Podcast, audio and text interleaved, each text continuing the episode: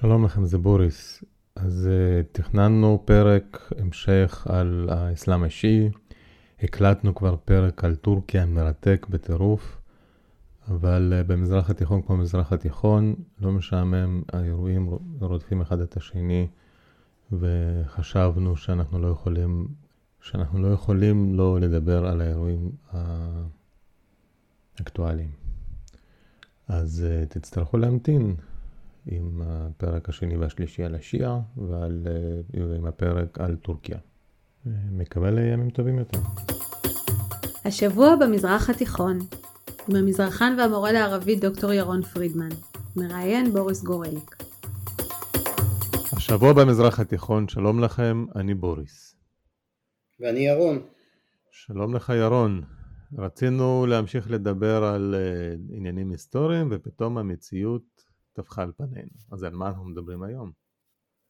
אנחנו מדברים על האירועים שקורים היום, הבלתי נתפסים האלה, האירועי אל-אקסא, קצת על שייח' ג'ראח, ועל הירי של חמאס, ואנחנו שואלים את השאלה המרכזית, למה עכשיו? מה קורה פה? מה קרה? עד לפני כמה ימים היה שקט לגמרי, פתאום בום, אנחנו במלחמה, איך זה קרה? כן. אז זה בדיוק מה שאני שאלתי אותך קודם, כי לפני שהתחלנו להקליט, סיפרתי שטיילתי בוואדי ערה, והיה סיור, והיה ממש יפה, וכולם חייכו, והכל היה בסדר, 3 ימים אחרי זה, בלגן.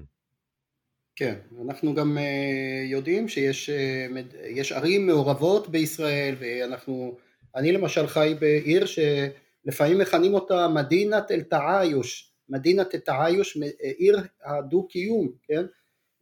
והנה אנחנו רואים שגם בחיפה יש מתח, בוודאי שבעכו, ביפו ובלוד, כן? אז מה בעצם קרה פה? שילוב של הרבה דברים בבת אחת, אוקיי? אוקיי. הרבה דברים בבת אחת. אז מה הם הדברים? לפי הסדר. אז קודם כל, כולם שואלים, רגע, מה קרה? איך כולם פתאום נכנסו למין מצב משוגע כזה בבת אחת? יש רק דבר אחד שיכול לגרום לזה לקרות באופן שזה קרה, וזה תמיד אותו הדבר, וקוראים לזה דת. ברגע שזה מגיע לנושא הדתי ולנושא שבליבו נמצא אל-אקסא, מסג'ד אל-אקסא, כל העולם המוסלמי כמרקחה, כן? זה יכול, אתה רואה שיש עניינים לאומיים, למשל יש הרבה זמן את הסוגיה הפלסטינית שהיא נדחקה הרבה זמן כבר לשוליים של החדשות, אתה רואה את זה כחדשות בתחתית של העמוד, או בכלל לא בעמוד הראשי, ופתאום אתה רואה שברגע שזה קשור לאל-אקסא, המקום השלישי בקדושתו באסלאם, אחרי מכה ואל-מדינה, כן, אז פתאום זה תופס את הכותרות, וכל העולם המוסלמי מזדהה עם המצוקה של העם הפלסטיני.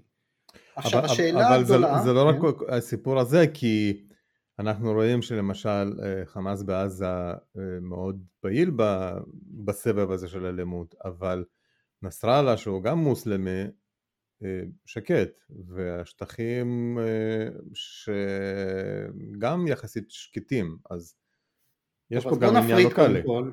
כן, קודם כל נפריד, הסוגיה, סיפור של אל-אקסא זה לא קשור לנסראללה, הוא בכלל שייך לעולם השיעי, הוא מציג את המאבק שלו כהגנה על לבנון, הוא לא קשור לנושא של אל-אקסא, בעצם הלאומיות הפלסטינית נכסה לעצמה את אל-אקסא כסוג של מקום הקדוש לפלסטינים, או אמצעי לגייס את הפלסטינים, את ההתלהבות הפלסטינית, וזה לא דבר חדש.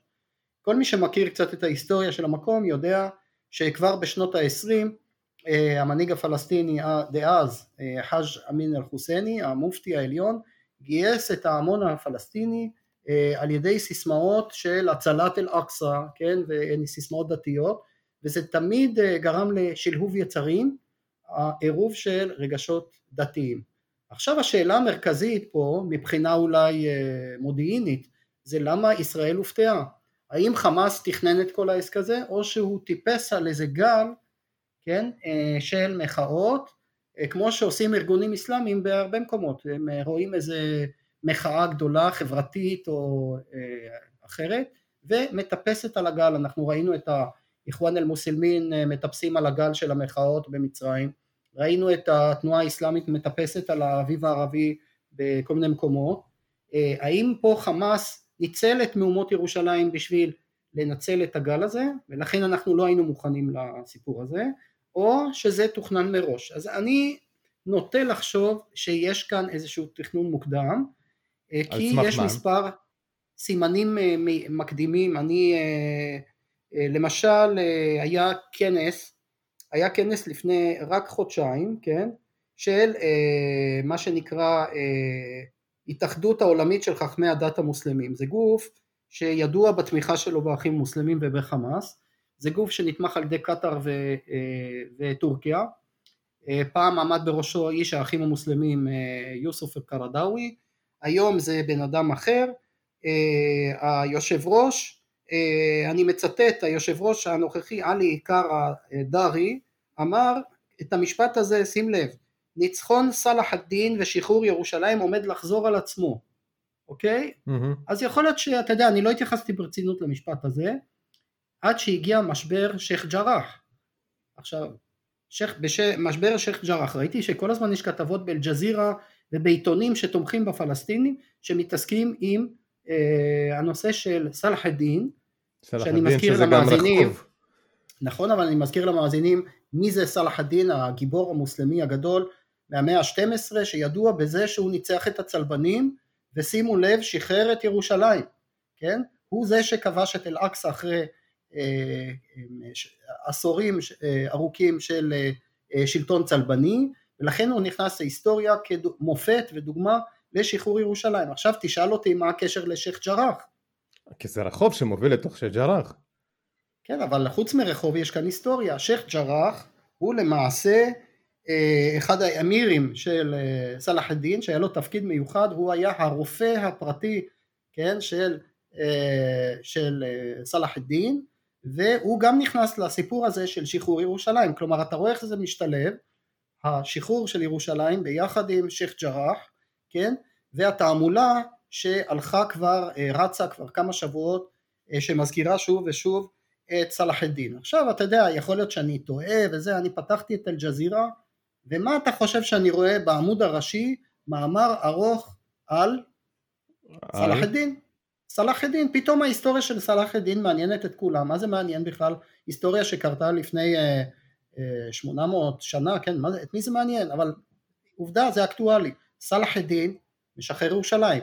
שייח' ג'ראח זה שכונה, כיום נמצאת מחלוקת, אבל היא נכנסת לתעמולה, כן, לשחרור ירושלים, כי זה הרופא של סלאח א-דין. עכשיו, כאן אני לא נכנס לעניין המשפטי, יש פה איזושהי בעייתיות שאפשר להבין אותה גם מהצד הפלסטיני. זאת אומרת, בית המשפט פסק שכמה משפחות בשייח' ג'ראח צריכות להתפנות מהבתים שלהם, כי חיו בהם יהודים לפני 48. עכשיו, אתה מבין שזה תיבת פנדורה שחבל שבכלל פתחו אותה, כן? עכשיו הפלסטינים יתבעו בתים שהיו לפני 48 שלהם, שיהודים השתלטו עליהם, שזה בעצם אין להם את הזכות. בדיוק, אז זאת אומרת, יוצא כאן מצב לא הוגן, והסוגיה הזאת הייתה מגיעה לבית משפט, והיה בדיוק את המחאות האלה וההפגנות האלה, גם ב-2010 כשגירשו משפחות משייח' ג'ראח, בדיוק על אותו סוג של תביעות. למה עכשיו זה התפוצץ? כי זה יצטרף לעוד דברים. מה אמרתי בתחילת שדיברנו השיחה? צירוף של הרבה דברים ביחד. האם יש כאן איזה גאונות של חמאס לצרף בעיתוי הזה, שים לב, את סיום הרמדאן, אוקיי? כשכל הרמדאן הייתה בעצם תעמולה בכל הרשתות החברתיות נגד יהודים. אתה שמעת על מה שקורה בטיקטוק, שהיו מתנכלים ליהודים ומצלמים את זה ומעלים את זה לטיקטוק. זה הלך ביחד עם תעמולה בפייסבוק על נושא אל-אקסא, שיחות הולכות וחוזרות על סלאח א-דין במסגדים, כן? בסוף הרמדאן אנחנו מגיעים למצב של טרום פיצוץ, רק צריך את הפתיל הקטן, כן? אנשים כבר הגיעו עם האבנים לעשות את המהומות, הם היו צריכים את התמונה הבאה, הם היו צריכים לראות את הכובש במרכאות הציוני, נכנס להר הבית כדי לפוצץ את העסק הזה ולהדליק את הפתיל. וכמובן שברגע שזרקו אבנים ונפצים בהר הבית והיה סכנה שזה יגיע לכותל, ברור היה שחיילים ייכנסו, ואז חמאס והפעילים האלה המסיתים יקבלו את התמונות שהם רצו. חיילי צה"ל נכנסים לתוך הר הבית. שוטרי משמר הגבול, אני מבקש לדייק. כן, שוטרי משמר הגבול. אני בתור מג"בניק לשעבר. ושים לב, מה זה מזכיר לפלסטינים? את משהו שהם מציינים בדיוק בימים האלה. יום אל-קודס. מה קרה ביום אל-קודס? נכנסים הצנחנים לירושלים, משחררים את ירושלים, נכון? כובשים אותו מהירדנים, כן? וזה בדיוק התמונה שחמאס רצה להזכיר לצעירים שלא ראו אף פעם את, כן, הם אפילו לא נולדו אז. ב-67 רצו להראות להם תמונה חיה של הכובש הציוני נכנס להר הבית והשיגו את זה. אוקיי, אז הנה קיבלת יום ירושלים ביחד עם, כן, יום ירושלים, רק משפט, אתה יודע מה המקור של יום ירושלים המוסלמי? מה? זה יום שקבע אותו חומני אחרי המהפכה ב-79 כהזדהות עם ירושלים, הוא קבע יום לזכר האובדן של ירושלים, כן, שהוא יום השישי האחרון של רמדאן.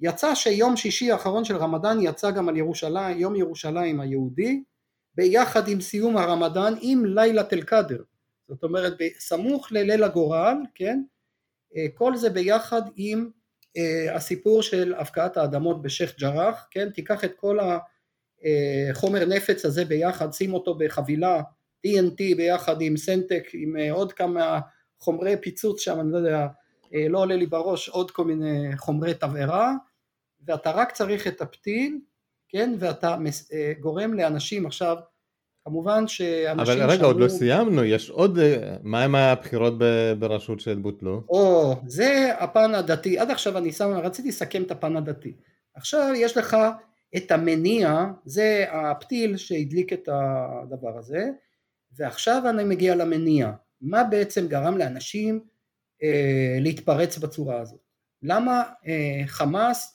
איך חמאס הצליח להביא לדבר הזה, אז קודם כל ברגע שקרה מה שקרה באל-אקסא וראו את החיילים, נכנסים להר הבית ויורים, כן, לכיוון המפגינים, ובנוסף לזה צרף את שייח' ג'ראח, כל הסיפור הזה התפוצץ בעיתונות הערבית, כמובן היו גינויים מקיר לקיר, כלומר חמאס מתקיף את מדינת ישראל כשיש אווירה אנטי ישראלית, איך אומרים, בכל המזרח התיכון, כל מדינות ערב, אפילו מדינות שעשו שלום עם ישראל מגנות אותה, כן, ועל זה שאיך חיילים ישראלים מעיזים להיכנס לאל-אקסא ולחלל את אל-אקסא ולפגוע לקראת עיד אל-פיטר, לפגוע במוסלמים, כן, זה ככה התמונות, דיברו, היו המון דיסאינפורמציה, המון דברים לא נכונים שפורסמו בתקשורת הערבית, אבל זה לא חשוב, מה שמשנה זה שאפילו אמירויות גינו את ישראל, כן, אמירויות, מצרים, מדינות שיש להם שלום או שעשו נורמליזציה, עכשיו לפי התחושת הבטן של חמאס, זהו, עכשיו הם נגד ישראל, אז הם איתנו, ומי, הם ניצלו את כל המצב הזה כדי להגיד מי יגן על ירושלים, אנחנו. עכשיו בואו נעבור לצד הפוליטי, דיברנו עד עכשיו על הפנטזיה הדתית ועל הרגשות, בואו נעבור עכשיו למציאות הפוליטית, חברתית, כלכלית. למה עכשיו? אנחנו מדברים על העיתוי, דיברנו מבחינה דתית, עכשיו נדבר מסיבות אחרות. רצועת עזה ממש מתפוצצת מבחינה כלכלית סוציאלית, זאת אומרת, יש לנו שנה של קורונה, כלכלה על הפנים, הידרדרות, אפשר עוד להידרדר כמה שזה לא יאמן, ותסכול, זה התסכול הכלכלי, האשמה עוברת לחמאס כמובן, שהוא השליט, הוא אשם במצב, בעוד שהמנהיגים שלו נמצאים בבתי מלון בטורקיה ובקטר, כן? יש הרבה תסכול בעזה, חוץ מזה שאבו מאזן זרק פצצה לפני שבוע, והוא ביטל את הבחירות, דרך אגב אני כתבתי שהוא יבטל את הבחירות, אני... ניחשתי את זה, הרבה פרשנים ניחשו את זה, נכון, כן, אז ניחשנו את זה ביחד, פרשנים רבים ניחשו שאני חשבתי שהוא פשוט מתאבד, כן, זה מזכיר לי מאוד את 2006, שהוא הלך לבחירות שהיה ברור שחמאס ינצח בהם, חמאס נשאר מאוד מאוד מתוסכל, הוא כבר חשב, זהו, אני משתלט על הגדה, ועוד בדרך דמוקרטית, בלי מלחמה, בלי שפיכות דמים, כן, אז התסכול על הדחייה הזאת, של הבחירות הוא עצום. חמאס כרגע פספס את המומנטום, כן? איך אומרים, אבו מאזן משך את השטיח מתחת לרגליים של חמאס, כן? עכשיו האשמה נפלה כמובן, חמאס האשים את ישראל, כי ישראל לא אפשרה בחירות במזרח ירושלים. לאפשר בחירות במזרח ירושלים זה אומר לאשר ריבונות של הפלסטינים במקום הזה, וזה לא בא בחשבון. לא, אבל זה לא תקדימי, היו לדעתי שתי מערכות בחירות לרשות בתוך מזרח ירושלים, אפילו בתוך סניפי הדואר הישראלי. כן, אז הנה, עכשיו אתה מחבר בעצם עוד גורם לתסיסה בירושלים, הכעס של חמאס על ביטול הבחירות, והתסכול של תושבי ירושלים שלא נתנו להם לבחור, כן? תחבר את זה, זה מתחבר לך גם לנושא הדתי שדיברנו עליו קודם, וסלאח א-דין וכל יתר הדברים, תחבר את זה לנושא, עכשיו איך חמאס יוצא מהמשבר הזה שאי אפשר לצאת ממנו, הוא הרי נמצא בין ישראל למצרים, חסום משני הצדדים, הוא במצוקה כלכלית, תלוי בכסף קטרי, כן, שמגיע מדי פעם, זה לא מספיק לכלום, האוכלוסייה עצבנית, האוכלוסייה מתוסכלת, הבחירות בוטלו, הם לא יכולים להשתלט על הגדה, אז מה הם עושים? הם אומרים בוא נוציא את הזעם החוצה, אוקיי, מלחמה, עכשיו לא יאשימו את חמאס, והשלטון של חמאס לא בסכנה, כי אפשר לראות טילים ולהגיד האויב הציוני מפציץ אתכם, אנחנו מגנים עליכם, קודם הגענו על ירושלים, עכשיו אנחנו מגנים עליכם, כן,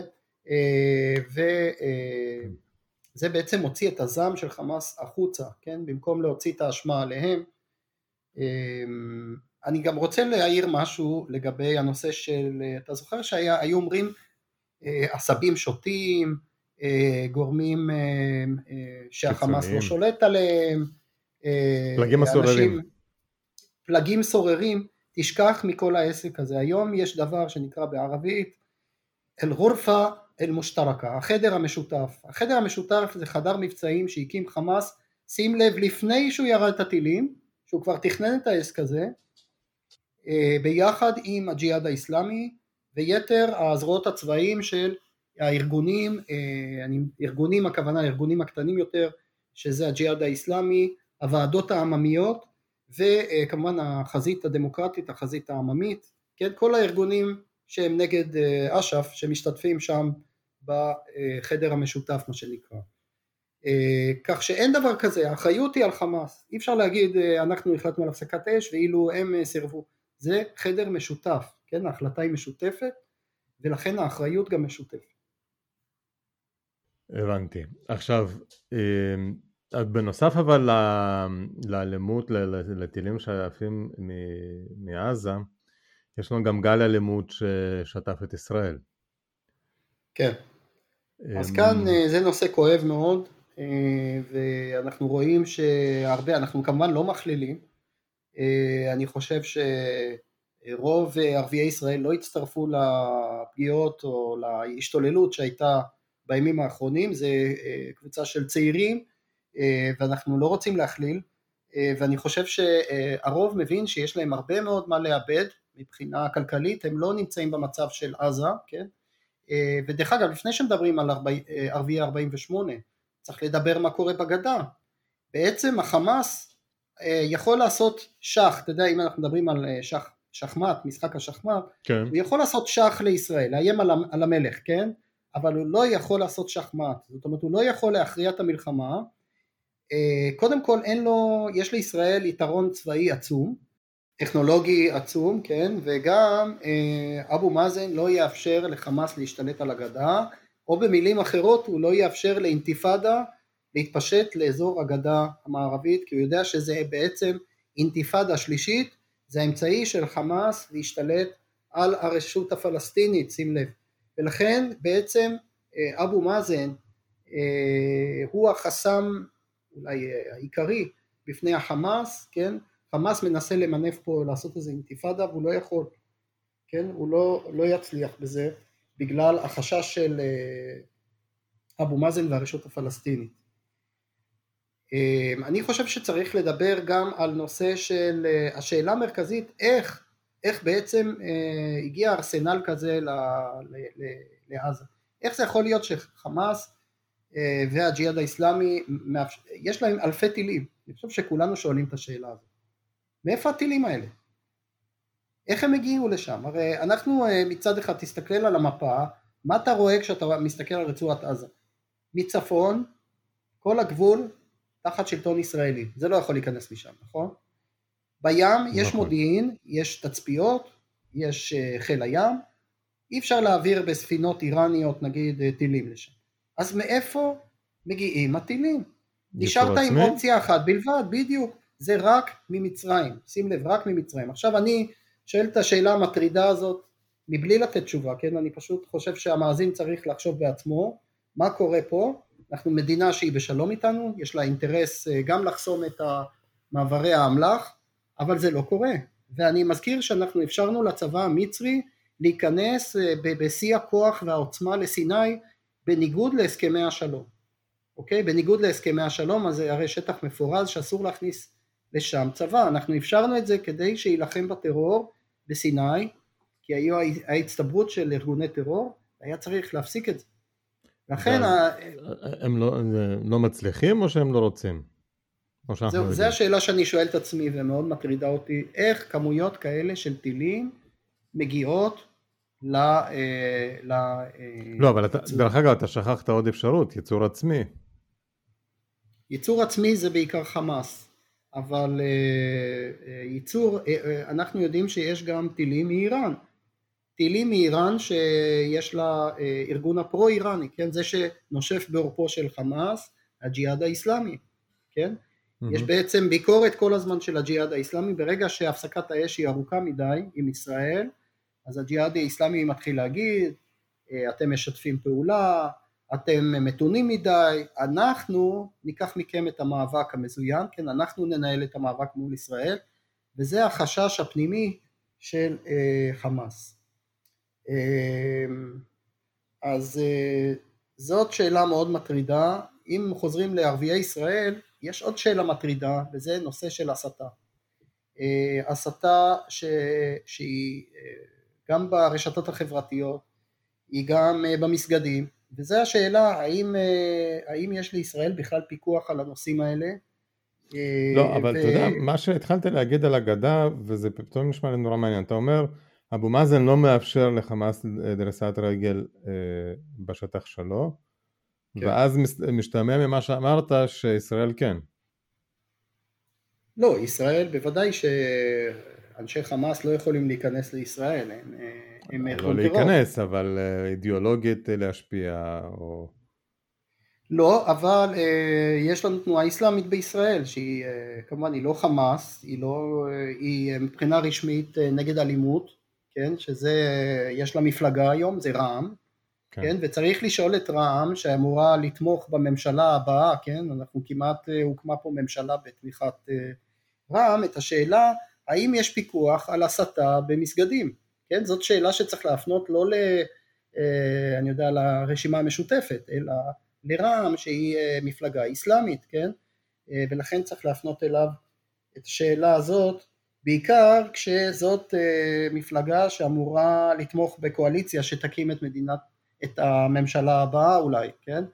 אז אם לא יהיו בחירות חמישיות, כן?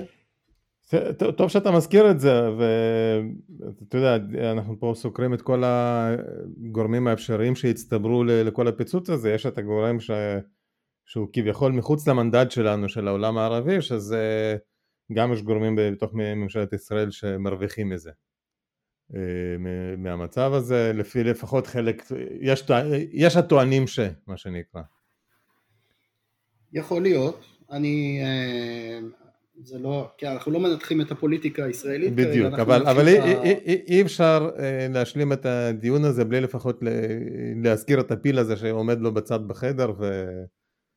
אני חושב כשנורים טילים על ישראל, אין שמאל ואין ימין, אין פה מקום לפוליטיקה כרגע, הפוליטיקה תתעורר אחר כך, וגם הביקורת מקומה אחר כך, כרגע צריך להתגונן ולהשיב מלחמה, ובזה כדאי שאני אגיד, אולי אספיק, אולי דבר אחרון, זה שהתגובה צריכה להיות חזקה מאוד, והיא צריכה להיות עם תוצאות משמעותיות, ואני אומר את זה כי בינתיים כשיש את המשבר הזה בדרום, מישהו בצפון מסתכל כל הזמן ולומד את המלחמה הזאת, מישהו מאוד אינטליגנטי, אויב שאין לזלזל בו, שזה כמובן האדון חסן נסראללה, שהוא מסתכל ורואה את הסיבוב הזה בין ישראל לעזה, ורואה האם העזתים, האם חמאס, לא העזתים, האם הוא יצא, איך אומרים, שידוע על התחתונה או ידוע על העליונה, האם הוא הכתיב את האירועים,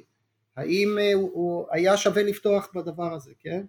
מבחינתו, וזה מאוד חשוב, כן? כל הזמן אנחנו מסתכל, חיזבאללה עוקב ולומד את המלחמה הזאת. אבל פה מעניין להגיד שהוא עוקב אבל בינתיים שותק. כן, נכון, אבל לצערנו הוא מתכונן גם הוא לסבב הבא, וכמות הנשק שם, כששאלתי את השאלה איך מגיעים הטילים לעזה, זה לא סתם שאלתי, יש את זה עם חיזבאללה, לחיזבאללה אין בכלל הגבלה. נכון. אנחנו לא שולטים בלבנון, אין לנו כן, אפשרות להגביל את הנשק שמגיע לשם, אלא דרך סוריה, אנחנו יכולים לפעמים, אני מאמין שיש הרבה פעולות להגביל את הנשק שמגיע מסוריה, אבל אנחנו לא יכולים להגביל משהו שמגיע נגיד דרך הים, כי אנחנו מאוד מוגבלים בזה. בעזה זה נראה תמוה, שיש כמות אינסופית של טילים, איך זה יכול להיות שהם לא נגמרים? ואתה שואל את השאלה, אבל אין לך תשובה. אין לי תשובה, לא. אין לי תשובה, והשאלה אם יש פה מחדל מודיעיני, כל העסק הזה זה באמת שאלה, האם היה פה מחדל של איך זה שלא צפינו את המלחמה הזאת, איך זה שלא צפינו, איך זה שהופתענו, איך זה שיש תהילים שמגיעים לתל אביב ואנחנו מופתעים, כן? זה אלה שאלות מאוד מאוד מטרידות, שמצטרפות לשאר השאלות המטרידות ששאלתי, כן, על למשל על סיני, כן, על מצרים, האם היא מעלימה עין וכו' וכו'. הבנתי. טוב, אז אם ככה אין לי ברירה אלא להתחיל את הפינה של השפה הערבית בביטוי אללה יסתור. כן, אללה יסתור, זה תמיד טוב להגיד אללה יסתור, אלוהים ישמור, כן, אללה יסעדנה, אלוהים יעזור לנו, או בסיר חיר, אנחנו כולם אומרים, מקווים שישתפר המצב, נחזור לחיית הטבעייה, לחיים הטבעיים, כן, הנורמליים, שהיו לנו לפני הסבב הזה, כן, לתעיוש, לדו-קיום שהיה בערים מעורבות, כן, כולנו רוצים לחזור לשם, אבל בינתיים נלמד קצת מינוחים של החמאס בערבית. קודם כל מה זה חמאס? זה חרקת אל-מוקאומה אל-אסלאמיה, כן, תנועת ההתנגדות האסלאמית, שכרגע מנהלת מלחמת קודש, ג'יהאד, כן, ג'יהאד, ויורה סווריך, טילים, ביחיד סרוך, כן?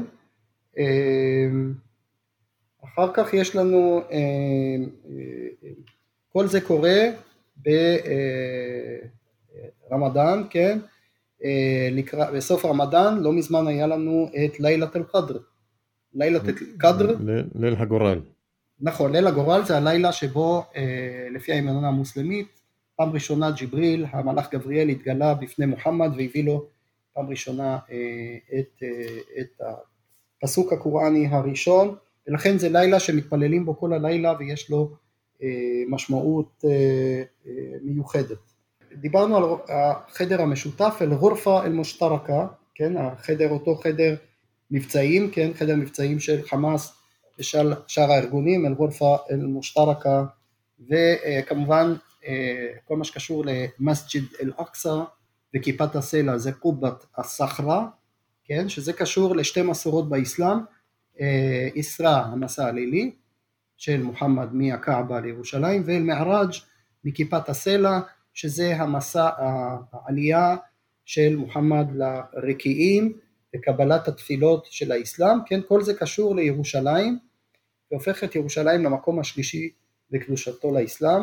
כל המקום הזה, מתחם הר הבית, בדרך קוראים לו בערבית? אל חרם.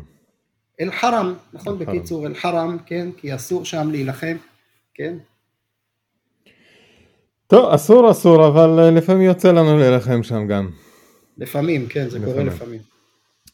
טוב, ירון, אנחנו לא סוגרים את הפרק הזה בנימה אופטימית, אני מצטער, המצב די עצוב, אז אני מאחל לך ולכולנו שנדע ימים טובים יותר, ושנוכל לחזור לדיונים יותר אקדמיים על היסטוריה ולא על דיכאון של היום. אינשאללה. אינשאללה. להתראות לכולם. אני מזכיר לכם המאזינים להירשם לניוזלטר. הניוזלטר הוא מקור מידע חשוב שמביא גם לינקים למאמרים מקוריים בערבית, מי שיודע לקרוא ערבית טוב, מי שלא טוב שילמד, וגם פרשנויות וקריקטורה וכל מה שצריך, אז יירשמו גם להסקט הזה, גם לניוזלטר, להתראות, ביי ביי. יירשמו להסקט באפל מיוזיק, ספוטיפיי וכל אפליקציית פודקאסטים שאתם אוהבים. כדאי ומומלץ להירשם לרשימת התפוצה השבועית של דוקטור פרידמן, בה הוא סוקר את חדשות השבוע במזרח התיכון. חפשו השבוע במזרח התיכון בפייסבוק. נשתמע בשבוע הבא.